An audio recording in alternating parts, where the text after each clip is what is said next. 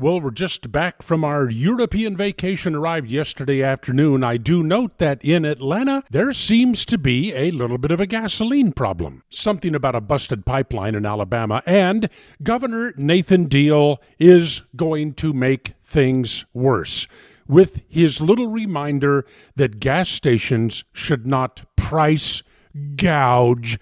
Yeah, price gouge is the politician's term for adhering to the law of supply and demand.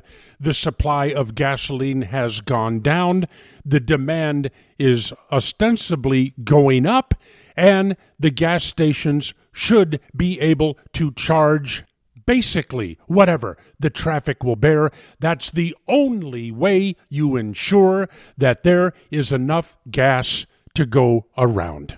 You keep the prices artificially low, what happens? People say, well, I'd better fill up all of the cars and I'd better bring all of my gas cans too. In fact, I'm going to go buy a couple of extra gas cans and fill them up thereby contributing to the shortage. You let the price go up, and people are going to say, Well, I'm going to fill up this car, but I'm going to be careful about how much I drive until this crisis is over that way, the supply remains large enough to meet the demand.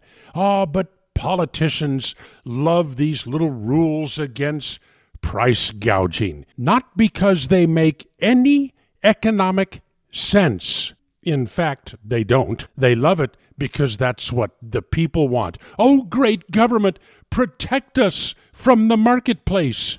Nathan Deal, former Democrat, is just the guy to do that for you.